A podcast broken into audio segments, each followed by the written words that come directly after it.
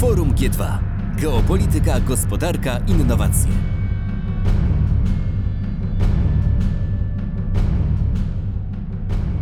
Dzień dobry, witam bardzo. Witam Państwa bardzo serdecznie na pierwszym e, panelu m, Forum G2, które będzie, e, który będzie poświęcony temu, jak koronawirus e, wpłynął na mm, sytuację międzynarodową w kontekście geopolitycznym, geostrategicznym i geo, geoekonomicznym. Zaprosiliśmy pięciu wybitnych specjalistów. E, Pierwszym jest e, dr Jacek Bartosiak, geostrateg, e, geopolityk, prezes think tanku Strategy in Future.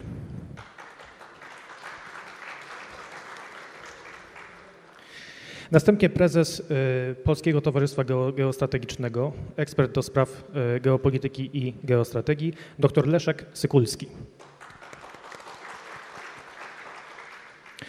Dwóch wybitnych naukowców, e, profesor doktor habilitowany Bogdan Góralczyk, sinolog, dyplomata i publicysta oraz profesor doktor habilitowany Mirosław Sułek, e, przewodniczący Rady Naukowej Polskiego Towarzystwa Geopolitycznego, polski potęgometrysta. Na końcu głos zabierze e, człowiek, który e, globalizację wprawia w ruch, wprawia w czyn i będzie to prezes firmy Selena FMSA, pan Krzysztof Domarecki. Proszę Państwa, zanim przejdziemy do właściwego tematu e, tego panelu, krótka rozbiegówka e, dla złapania kontekstu. Mm, W 2001 roku e, Chiny przystąpiły do Światowej Organizacji Handlu. Od tamtej pory trwa nieprzerwany pochód Chin w kierunku supremacji ekonomicznej, ale jak się teraz okazuje i politycznej, i militarnej. Zaostrza się konflikt wokół e, Tajwanu, e, którego status z takim trudem wypracowano w latach zimnej, w latach zimnej wojny. E, Do tego zaostrza się również konflikt handlowy między Stanami Zjednoczonymi i Chinami, ale również Stanami Zjednoczonymi i Niemcami jako najsilniejszą gospodarką w, w Europie. W 2014 roku Rosja anektuje Krym. To jest pierwszy przejaw realizacji polityki Rosji, która e, polega na odzyskiwaniu wpływów, które Rosja utraciła e, poprzez e, rozpad Związku Radzieckiego i e, koniec zimnej wojny.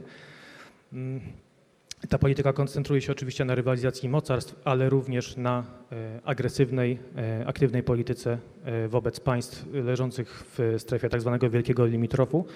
E, Mowa oczywiście o e, Europie Środkowej. Mm.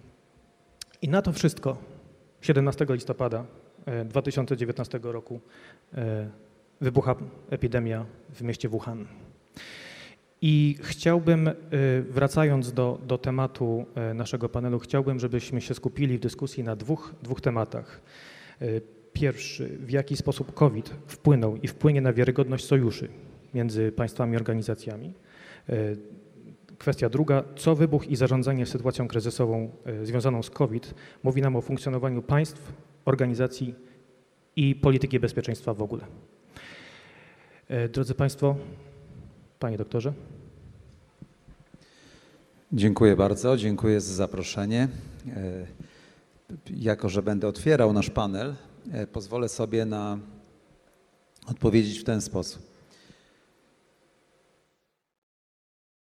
Graham Ellison w rozmowie z Kishorem Ahubani powiedział, że e, Graham Ellison, który przewidywał konflikt amerykańsko-chiński już od wielu lat, e, powiedział, że COVID przypomina błyskawicę, która oświetla błyskiem pole starcia, pole bitwy. I dodam od siebie, że polem bitwy, polem starcia, punktem ciężkości tego starcia chińsko-amerykańskiego, dominacji w świecie, używając pojęcia Clausewitzowskiego właśnie punktu ciężkości, jest e, globalny łańcuch dostaw. Globalny łańcuch dostaw, który w epoce globalizacji wiąże różne regiony świata, różne firmy, różne branże powiązaniami. Powiązaniami, które nawiązują się w wyniku strategicznych przepływów. Strategiczne przepływy, czyli ruch ludzi, zasady, na jakich się dokonuje, towarów, usług, danych, wiedzy, technologii, kapitału, ruch wojsk własnych lub sojuszniczych po to, żeby zabezpieczać własne interesy w dużej mierze obsługujące dany układ łańcucha dostaw, bo do tego syntetycznie się to sprowadza, gdy się patrzy na historię ludzkości. A zatem strategiczne przepływy są kwintesencją geopolityki. A zatem strategiczne przepływy są kwintesencją rywalizacji. Są kwintesencją oświetloną przez błyskawice pola starcia i to starcie się już rozpoczęło. A zatem COVID jest takim katalizatorem, który oświetlił i pokazał, gdzie są miejsca kluczowe w tym starciu, które są mniej lub bardziej ważne, i tu możemy sobie łatwo to porównać z tym, co się dzieje wokół 5G, Huawei'a, nowych technologii, sztucznej inteligencji, kluczowych dla żywotnych interesów mocarstw, artykułów i produktów, zwłaszcza wyznaczających nowe rynki, nowe technologie, cykle technologiczne, a co za tym cykle kapitałowe. A zatem to starcie jest starciem największym z możliwym. Jest starciem o to, kto dominuje i ustala reguły y, gry na planecie Ziemia, pod kogo są ustawione cykle kapitałowe, technologiczne, inwestycyjne. Zobaczymy ostatecznie, co się wyłoni po COVID-zie. Wydaje mi się to być nierozstrzygnięte, aczkolwiek nie ulega wątpliwości, że mamy do czynienia ze starciem dwóch najpotężniejszych państw historii globu Chin i Stanów Zjednoczonych. Nigdy na planecie Ziemia nie było takiego starcia. Mówię to z całą odpowiedzialnością. Również nigdy na planecie Ziemia jednocześnie nie, istniał, nie istniały potężne Stany Zjednoczone i potężne Chiny, bo gdy Stany Zjednoczone szły ku swojej wielkości, można powiedzieć w XIX wieku, Chiny znajdowały się na dnie upadku, były de facto kolonizowane przez mocarstwa zachodnie.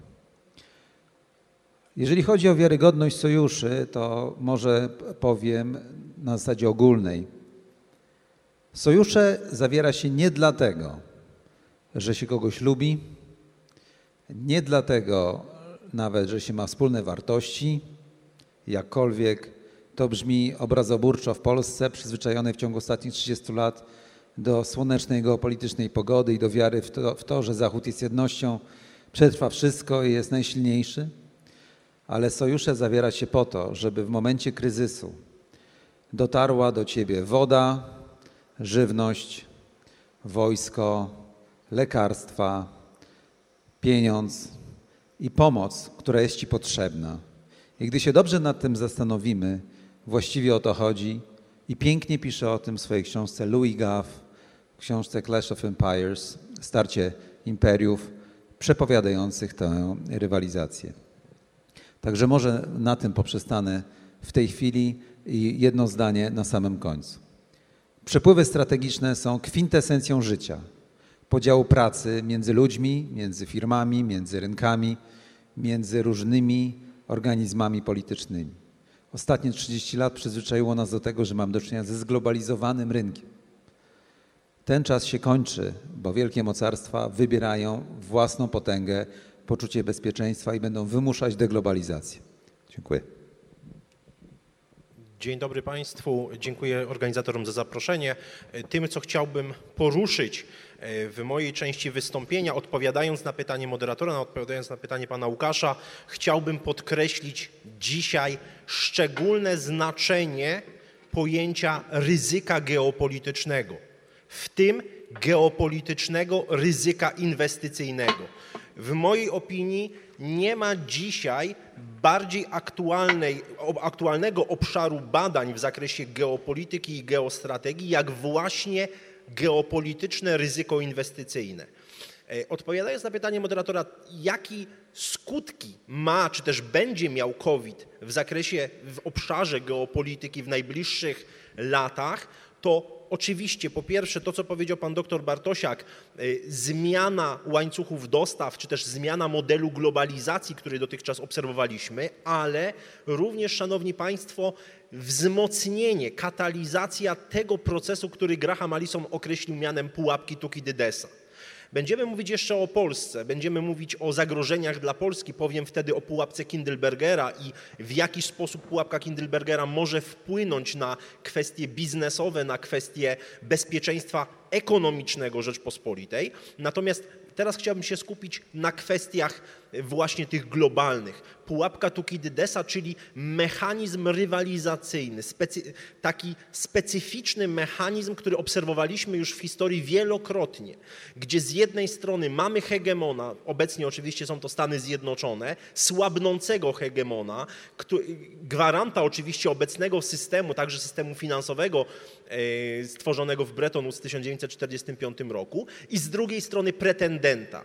Pretendenta, czyli Chińską Republikę Ludową. Ten mechanizm kilkukrotnie w historii prowadził do wielkich konfliktów, w tym do wojen światowych. Obie wojny światowe są skutkiem właśnie pułapki e, Tukidydesa, wejścia w pułapkę Tukidydesa przez, e, przez wielkie mocarstwa. Dzisiaj obserwujemy, Szanowni Państwo, groźbę takiego globalnego konfliktu i stopień oceny naszych zdolności percepcyjnych do oceny tego ryzyka geopolitycznego jest jednym z kluczowych absolutnie czynników związanych z prowadzeniem inwestycji e, na skalę, na skalę międzynarodową. Szanowni Państwo, dwa wielkie uskoki geostrategiczne, które dzisiaj, które musimy dzisiaj po czy w trakcie jeszcze, bo ponieważ Światowa Organizacja Zdrowia nie odwołała pandemii, zatem w trakcie y, obecnej pandemii musimy obserwować. Ten wielki uskok geostrategiczny pierwszy, nazwijmy go umownie zachodnim, rozciągający się od Arktyki przez pomost bałtycko-czarnomorski, skończywszy y, przez oczywiście Bliski Wschód, y, skończywszy na rogu Afryki. I drugi wielki uskok geostrategiczny, czyli Azja Wschodnia, Azja Południowo-Wschodnia, między innymi oczywiście Morze e, Południowochińskie, Morze, e, Morze Wschodniochińskie, cieśnina Malakka, cieśniny sundajskie. Te obszary mają ogromne znaczenie. E, ja obserwując debatę publiczną w Polsce, niestety dochodzę do smutnej konstatacji, że w Polsce nadal dominuje europocentryczne spojrzenie. Kompletnie nie rozumiemy, że wiek XXI jest wiekiem Azji Proszę zobaczyć, że w Polsce brakuje na przykład państwowego ośrodka analitycznego, który zajmowałby się Azją szczególnie oczywiście Chinami. Spójrzmy na to, jakie mamy ogromne braki, jakie ogromne zapóźnienia w tym, e, w tym zakresie. Myślę, że kończąc już, jednym z najistotniejszych, e, jedną z najistotniejszych kwestii dzisiaj, oprócz powołania takiego państwowego ośrodka, który zajmowałby się właśnie Azją, jest koncentracja na geopolitycznym ryzyku inwestycyjnym. Dziękuję. Dziękujemy. Panie profesorze. Słychać teraz. E, dzień dobry Państwu. Dziękuję e, organizatorom za zaproszenie. Miło być we Wrocławiu, nawet w maseczce. Proszę Państwa, rząd mamy praworządny, więc ja będę nieprawomyślny i postawię kilka tez raczej u nas w mediach niestawianych. Pierwsza, że nadal jesteśmy w pandemii i najważniejszym terminem dzisiaj, czy się nam to komu podoba, czy nie, jest szczepionka. Bo od tego, kiedy i kto ją wynajdzie, będzie niezmiernie dużo zależało. I w tej szczepionce jest niebywała konkurencja. Każdy chce być pierwszy i pod Światową e, Organizacją Zdrowia jest taka próba o dziwo amerykańsko e, Pfizer, chińsko Fosun, niemiecka która ma szansę, zapowiada, że może ta szczepionka będzie na przełomie tego i przyszłego roku, ale pewności nie mamy. Nie wierzcie, że my już mamy szczepionkę, chociaż jeden z senatorów PiS, znany nam zresztą, to już ogłośnił. To jest punkt pierwszy.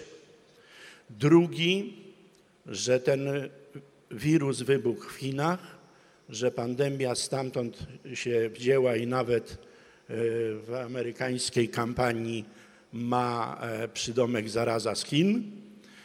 E, natomiast e, to jest taki klasyczny czarny łabędź, którego nikt nie przewidział, ponieważ pan prezydent Wrocławia mówił, że i słusznie, że Wrocław jest jednym z tych takich okien wystawowych naszej globalizacji, to chcę powiedzieć wyraźnie, świadomie i twardo mówię, że będę nieprawomyślny, że Dwa następne czarne łabędzie już nad, nad nami wiszą i biznes powinien to wziąć pod uwagę w każdej chwili. Jeden to nazywa się klimat, zmiany klimatyczne, a drugi ekologia. I od tego nie uciekniemy. Dlaczego? Dlatego, że to punkt trzeci. Już w 2008 roku nastąpiło coś takiego, co nazywało się power shift, to znaczy skończyła się jednobiegunowa chwila, dominacja bezwzględna i absolutnie pełna Stanów Zjednoczonych i w 2008 załamała załamał się neoliberalizm i Stany przestały być jedynym supermocarstwem w dziedzinie handlu i gospodarki. A teraz rozpoczęła się gra o y, technologię. To będzie punkt następny. I w 2008 wy, wyrosło coś, co nazywamy emerging markets, a wcześniej to były kraje trzeciego świata. Tylko, że wśród nich, wśród czterech największych są trzy emerging markets. Cztery najludniejsze państwa świata. Chiny i Indie po 1,4 miliarda, i Indonezja doganiająca Stany Zjednoczone. Otóż, proszę Państwa, najwybitniejsi strategzy chińscy, hinduscy, których znam osobiście i których publikacje próbuję tutaj przedstawiać, mówią wyraźnie, ta planeta jest za mała, żeby Chińczycy i Hindusi i Indonezyjczycy i Brazylijczycy mieli American lifestyle. I to jest wyzwanie. Kolejny punkt związany z tym power shift. Proszę Państwa, całe życie dorosłe, nie powiem już ile dekad, zajmuję się Chinami i moim tak zwanym psim, przepraszam za bardzo ładny język profesora, obowiązkiem jest powiedzenie. Chiny w tej chwili w sensie nominalnym mają 80% PKB Stanów Zjednoczonych. Związek Sowiecki w szczytowym momencie miał 40%. Natomiast w sensie siły nabywczej Chiny już są pierwsze.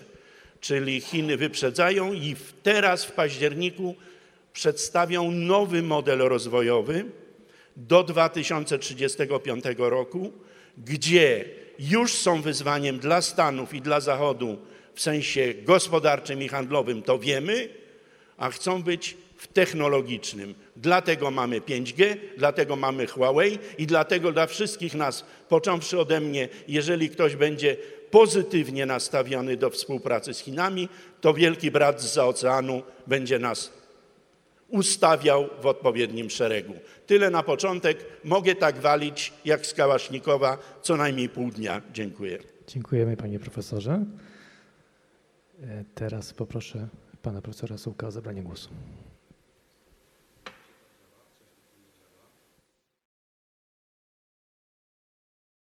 Działa? Działa, dobrze.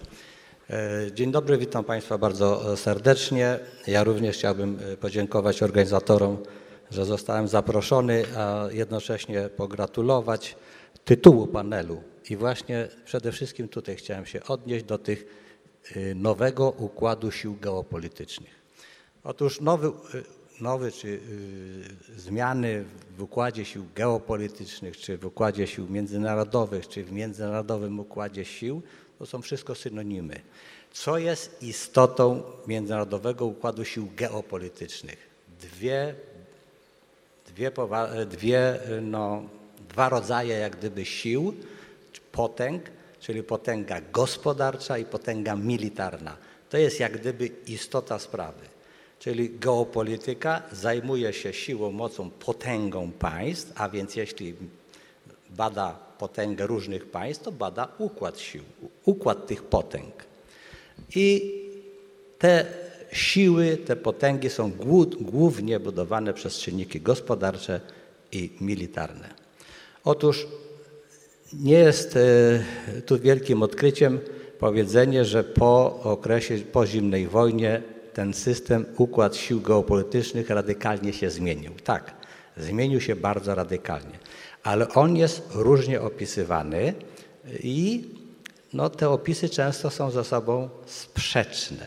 Co tak naprawdę się stało po zakończeniu zimnej wojny, jeśli chodzi o zmiany w układzie sił geopolitycznych?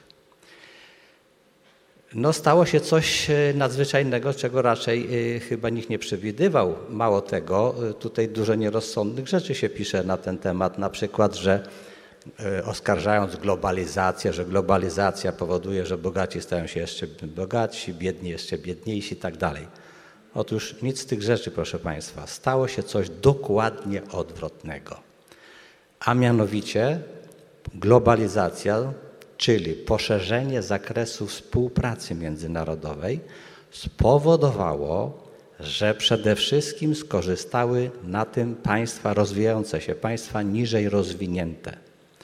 No, szczególnie skorzystały na tym Chiny, aż do tego stopnia, że no, trudno wręcz uwierzyć, czy te dane są e, no, rzetelne, właściwe, bo ten skok jest nieprawdopodobny. Nieprawdopodobny, prawdopodobnie w historii nie było takiego skoku, jakiego dokonały Chiny, ale też nie natychmiast. Otóż w latach 90. y, przyrost siły geopolitycznej był wyraźny, zauważalny, ale prawdziwe przyspieszenie nastąpiło dopiero w latach 2000, kiedy globalizacja się rozpędziła. Także układ sił zmienił się radykalnie. Jeżeli zyskały Chiny, zyskały Indie i tak dalej, to w związku z tym, że zmagania o tę siłę, potęgę są tak zwaną, mówiąc uczenie, grą o sumie zerowej, co oznacza, że ktoś wygrywa, to ktoś musi przegrywać. I to dokładnie w takiej samej wysokości, tak jak grze w pokera. Suma pieniędzy jest ta sama, ale one przepływają. Tak samo i ta potęga przepływa. Tutaj pan profesor Góralczyk mówił o tym, power shift i tak dalej. Więc kto stracił, kto najbardziej stracił, a kto najbardziej zyskał właśnie w okresie po zimnej wojnie. Ja tam czasami pytam kolegów innych, żeby wymienili parę takich państw, które najbardziej zyskały, które najbardziej straciły. No i dużo jest tutaj dobrych odpowiedzi, ale są i no, całkowicie niezgodne. No łatwo się już domyślić, że jednym z największych wygranych są Chiny, ale do wygranych należą również Indie, Indonezja i prawie cały tak zwany trzeci świat. No jeżeli te kraje w sumie połowa ludności świata mniej więcej, jeżeli one, mówiąc brzydko, poszły w górę, to znaczy, że ktoś poszedł w dół. No i zostaje nam, kto poszedł w dół? Cały Zachód. A więc te siły się wyrównały w pewnym sensie. Do wyrównania jeszcze daleko, ale ta dysproporcja się znacznie zmniejszyła. Panie profesorze? Znacznie się, znacznie się zmniejszyła. I między innymi stąd postępowanie Stanów Zjednoczonych w sto- w stosunku do Chin, wojny handlowej i tak dalej. Po to, żeby zahamować rozwój Chin, dlatego że Chiny stają się właśnie tym, tym rywalem. Panie profesorze, Jeśli- musimy zachować dyscyplinę czasową, y, także y, Tak, ale y, pan tutaj moim poprzednikom o minutę ograniczał czas, nie wiem dlaczego. Tylko je, je, jeszcze jeden z, z największych przegranych w Europie, bo cały Zachód, Unia Europejska, Stany Zjednoczone trochę mniej, Unia Europejska. Europ, wśród europejskich krajów na pierwszym miejscu jest Grecja, na drugim, Niemcu, nie, na drugim zaskoczenie chyba Niemcy. Także radykalna zmiana. Dziękuję. Dzień dobry Państwu. Ja rzeczywiście jako przedstawiciel praktyk biznesu muszę brać pod uwagę te ryzyka, o których wspominał Pan doktor Sykulski, czy korporacje wielkie też oczywiście to biorą. Nie od dzisiaj słuchamy, że przepływy strategiczne będą się zmieniały, że będzie jest nowa walka, prawda, że mamy wojnę, zresztą widzimy ją amerykańsko-chińską. Jedni mówią, że, jest, że czeka nas decoupling, e, inni, że to jest deglobalizacja, prawda? Jeszcze terminologicznie nie jesteśmy przygotowani. Ale w momencie takim, kiedy wchodzimy na poziom korporacji, to my musimy sobie zadać pytanie, na czym to konkretnie ma polegać i co będzie dalej. Co będzie dalej po ewentualnej wojnie kinetycznej, jeśli ona się wydarzy? Co będzie dalej, albo jak miałaby prze, m, przebiegać ta, ten decoupling? I kiedy analizujemy to, to na przykład ja sobie zadaję pytanie takie, jacy gracze są po różnych stronach stołu? Jeśli mamy dotychczasowy okres, który dla wielu ludzi jest okresem złote, złotej ery globalizacji, to musimy pamiętać, że jest, mamy trzy rodzaje różnego rodzaju podmiotów, które wcale nie są zainteresowane, żeby za bardzo rozstawać się z tą do, do, dotychczasową wersją globalizacji. Po pierwsze, skoro akurat na tym panelu bardziej rozmawiamy o podmiotach państwowych, to możemy powiedzieć tak, nie tylko Chiny, ale również Niemcy są gigantycznym beneficjentem globalizacji. Pamiętajmy, że Niemcy mają nadwyżkę handlową i z Chinami, i ze Stanami Zjednoczonymi. Pamiętajmy, że cała Unia Europejska, która wytworzyła mm, przez lata gigantyczny mechanizm mm, hamowania importu albo selekcjonowania importu, to co wchodzi do Unii Europejskiej i sprzedawania wszystkiego, co chce. Dalej, oczywiście kraje Ameryki Południowej, i Brazylia, i Argentyna zarabiają na globalizacji pozostałe, na ile potrafią. Oczywiście kraje południowo, Azji Południowo-Wschodniej, o których panowie wspomnieli. Z wszystkich tych krajów jest i będzie niesamowity opór przeciwko deglobalizacji. To mówimy o graczach państwowych. Teraz przejdźmy na poziom innych graczy, bo pamiętajmy, że kiedy mówimy o globalizacji, czy w ogóle o, o, o procesie dzisiaj podmiotowości w układzie światowym, to są nie tylko gracze państwowi, ale również gracze pozapaństwowi. I teraz pierwszym przeciwnikiem deglobalizacji będą ci, którzy najbardziej na niej zyskali, czyli korporacje amerykańskie. E, weźcie Państwo pod uwagę, że e, korporacje amerykańskie dalej mimo COVID-u są gigantycznym importerem z Chin i ten import wcale nie słabnie. Za sierpień i za lipiec tego roku dane mówią o tym, że w handlu pomiędzy głównymi portami Chin a głównymi portami USA wzrosła liczba zapotrzebowania na ładunki 12-dniowe, a spadła linie, e, spadło zapotrzebowanie albo utrzymuje się na stałym poziomie na ładunki 30-dniowe czy 21-dniowe. Co to znaczy?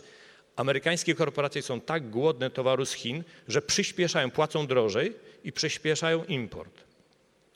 Na trzecim poziomie, oprócz korporacji amerykańskich, gigantycznym beneficjentem globalizacji są korporacje europejskie, azjatyckie. Co by nie powiedzieć, my jako Selena, my też urodziliśmy się dzięki globalizacji i to, że mamy dzisiaj zakłady i w Stanach Zjednoczonych, i w Ameryce Południowej, czy w Azji, czy w Korei, czy w Chinach, to jest dzięki globalizacji. My jesteśmy gigantycznym beneficjentem.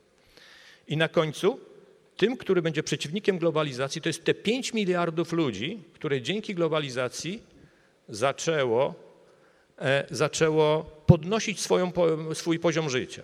20 lat temu w Saigonie, kiedy zielone światło przeskakiwało z czerwonego, to przez skrzyżowanie ruszało 500 rowerów.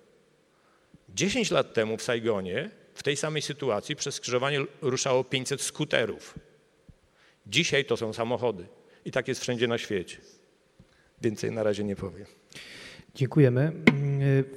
Teraz chciałbym, żeby panowie odnieśli się do kontekstu, mm, do, do tych kwestii, e, ale poruszając kontekst Polski, e, kontekst naszego kraju. Mamy na to 21 minut, podzielmy je sprawiedliwie e, wszyscy.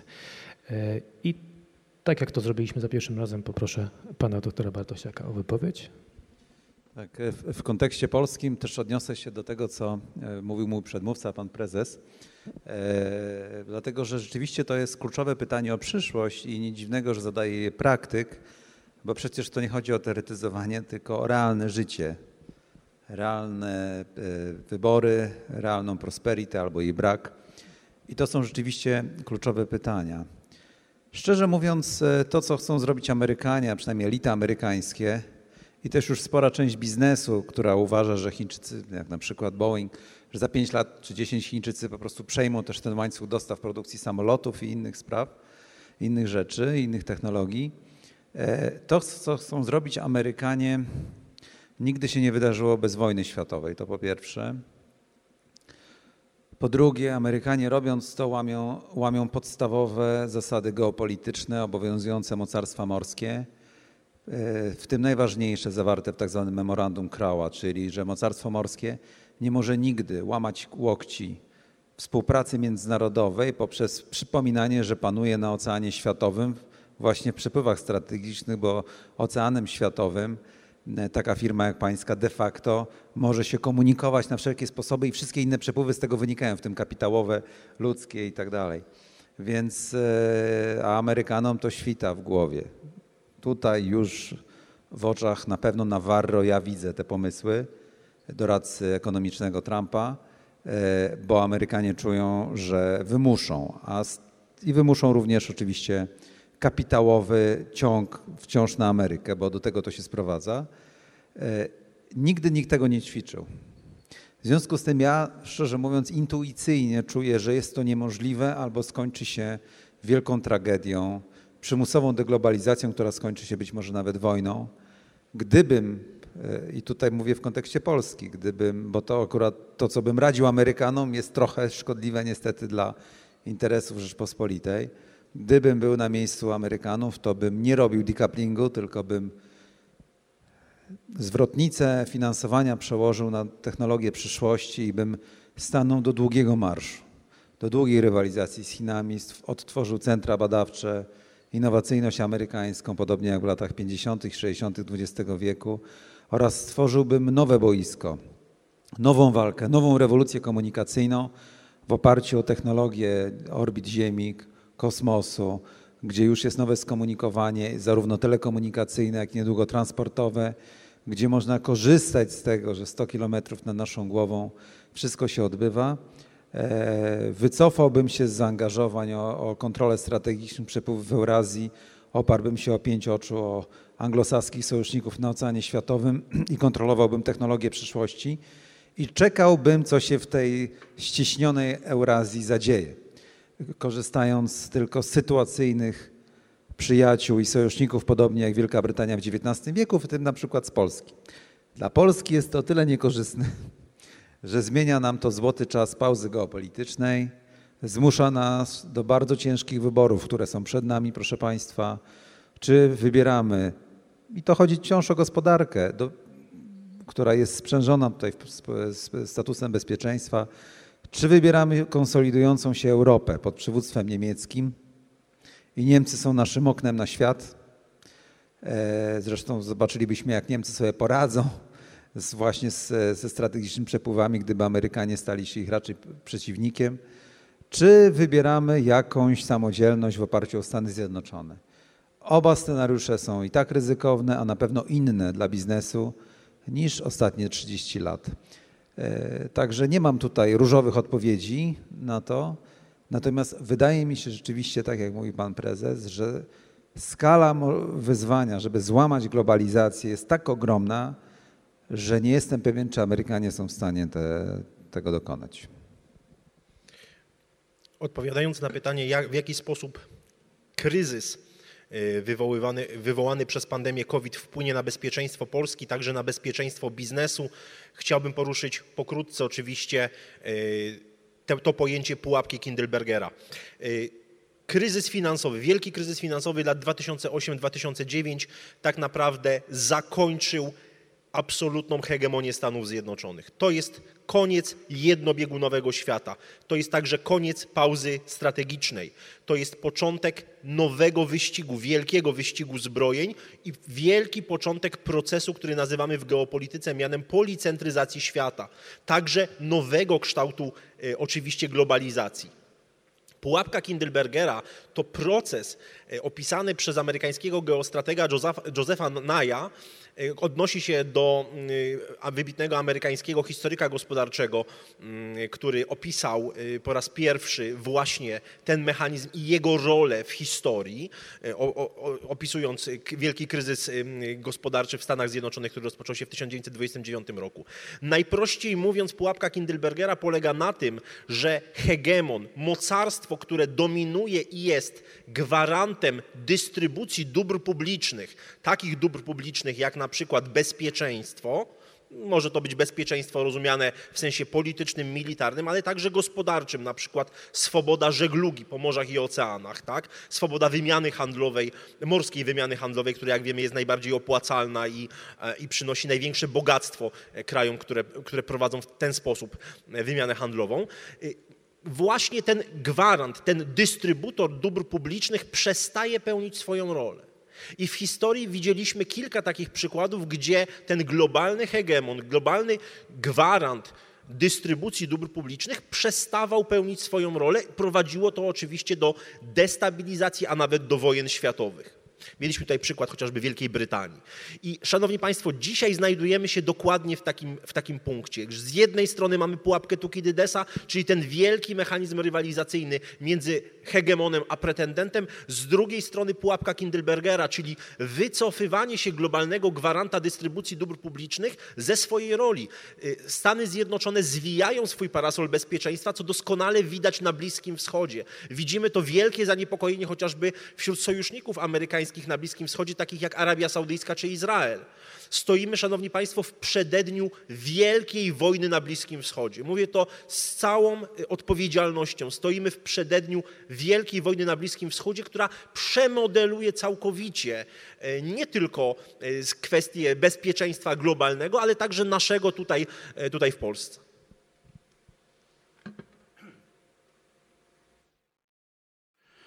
Czas to pieniądz, a y, ani pieniędzy, ani czasu nie ma. Wobec tego trzy rzeczy.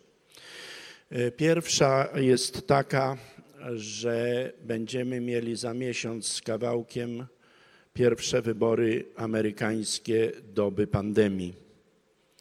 Z punktu widzenia również nas tutaj w Polsce nie jest obojętne, kto wygra. Jeśli będzie to nadal Donald Trump, to czeka nas roller coaster i ponieważ wszyscy specjaliści na globie zgadzają się, że jest to polityk nieprzewidywalny, to nie oczekujcie Państwo ode mnie, żebym ja przewidywał, co on zrobi. Ale dwie rzeczy są pewne już, co Trump zrobił. On też wprowadził na nowo politykę siły zamiast polityki wartości. Biden może przywróci wartości, a wtedy y, będziemy mieli tu w Polsce poważny pasztet. Wobec tego oczekujemy, co się stanie po wyborach amerykańskich. Drugi mój punkt, y, bo Trump jest przeciwko multilateralizmowi. On nawet NATO może postawić pod znak zapytania w czasie drugiej kadencji. A NATO to jest dla nas podstawa bezpieczeństwa. Bezpieczeństwo ekonomiczne, rozwojowe to jest dla nas Unia Europejska.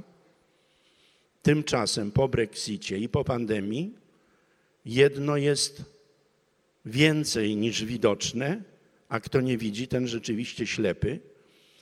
Mianowicie bez Niemiec żadnej decyzji na temat przyszłości Unii się nie podejmie.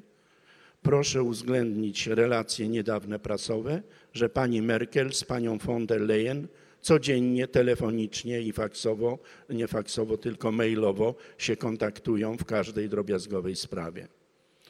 E, Szczególnie w kontekście Brexitu ma to znaczenie. Nie mówię, jakie ma znaczenie dla Polski i dla Wrocławia, bo chyba tego trzeba, nie trzeba rozwijać. Wobec tego powrót do jakiegoś trójkąta weimarskiego jest w naszym najgłębszym interesie. I trzecia rzecz, nawiązując do Jacka Bartosiaka i pana prezesa. Tak jest, korporacje, z tym, że to są korporacje nie tylko amerykańskie, które bronią się przeciwko deglobalizacji, a ona pod Trumpem może przybrać formułę nawet e, protekcjonizmu, tylko to są również korporacje niemieckie czy francuskie. Przecież jak one postępują wobec Chin, co ja badam i mógłbym cały wykład na ten temat wygłosić. I w tym kontekście jedna niebywała zupełnie rzecz. 15 września chiński prezydent Xi Jinping po oburzeniu demokratycznego świata wprowadził znowu komórki komunistycznej partii Chin do, do prywatnego biznesu. Właśnie z tego powodu, żeby mieć kontrolę nad korporacjami własnymi. Mówimy, Huawei zostanie rozpieprzony, bo mu właśnie w tej chwili odcięto dostawy półprzewodników. Pół sekundy. E, ale jak nie Huawei, to będzie Xiaomi, który już naszy, na naszym mordorze będzie. A poza tym Chiny mają ciągle jeszcze, już nie monopol, ale komparatywną przewagę w tym, co się nazywa ziemie rzadkie, tych 18 pierwiastkach. Jak oni to mają, to w tej chwili całe pieniądze ładują w to, żeby y, albo zająć Tajwan i przejąć te półprzewodniki, albo wykorzystać ziemie rzadkie. To są zupełnie nowe wymiary, które w ogóle są poza pojmowaniem naszych elit rządzących o medialnych. Pozwólcie, że zmilczę. Dziękuję. Zacznę od e, słowa polemiki z panem prezesem. Otóż pan prezes mocno podkreślił, że Niemcy są jednym z największych tych, e, no nie wiem, którzy wygrali na e, beneficjentów globalizacji. No akurat u- u mnie wychodzi całkiem odwrotnie. Niemcy należą do jednych z najbardziej przegranych. Generalnie przegrali wysoko rozwinięci z prostego powodu. Jeżeli wys wysoko rozwinięty współpracuje z niżej rozwiniętym, więcej korzysta ten niżej rozwinięty. I dlatego zaczyna się ten poziom wyrównywać, na co między innymi Stany Zjednoczone nie, nie chcą y, sobie, że tak powiem, pozwolić i próbują to ograniczać. Stąd ten właśnie ta próba tej deglobalizacji, korzystając między innymi z pandemii. Natomiast Chińczycy, którzy skorzystali najbardziej z dużych państw na globalizacji, no bronią jej po prostu i to jest zrozumiałe, dlatego że geopolityka zajmuje się grą sił i interesów. Mamy siły, mamy interesy. Jeśli chodzi o sytuację Polski, to akurat no chyba nie jest ona najgorsza. Polska sobie radzi w miarę dobrze na tle świata. E, Nawet e, są takie pewne pozytywne zjawiska w gospodarce, jak na przykład no, dobrze eksport się trzyma, eksport żywności nawet wzrósł e, w czasie pandemii. Także e, z Polską na nie jest, nie jest najgorzej. E, Powoduje to, że nasze położenie geograficzne z punktu widzenia gospodarczego nie jest najgorsze.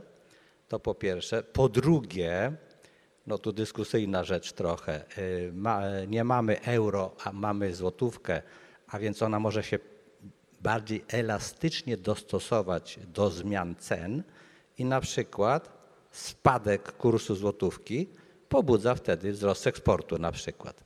Euro już byłoby tu u nas bardziej usztywniało, także ja jestem mimo wszystko optymistą. Yy, Mam jeszcze minutę? Dobrze, Bardzo więc jeszcze te, krótka uwaga do e, tego układu sił, jaki on jest. Tu ch- chyba pan doktor Sykulski wspomniał o tym, że on jest wielo jakiś, tak? Wielobiegunowy czy coś takiego. Otóż nie jest on wielobiegunowy, zresztą wielobiegunowy byłby niedobry, dlatego że wtedy ta niepewność, ryzyko wzrasta. Właśnie gdy jest hegemon, czy dwóch, jak dwubiegunowy, jak było w czasie zimnej wojny, no to oni sami siebie trzymają w ryzach i państwa im podporządkowane. Wtedy jest większa przewidywalność, większa stabilność. W systemie wie- wielobiegunowym jest duża niestabilność, duża nieprzewidywalność, więc nie życzmy sobie tak bardzo tego świata wielobiegunowego. Natomiast dzisiaj on rysuje się wyraźnie jako dwubiegunowy. System dwubie- dwubiegunowy się odtwarza pod postacią USA Chiny. Chiny ciągle są jeszcze z tyłu, zwłaszcza jeśli chodzi o czynnik militarny. Ale jeżeli takie nadal będą robić postępy, no to sytuacja będzie zbliżona do sytuacji z okresu zimnej wojny. Dziękuję. Dziękujemy.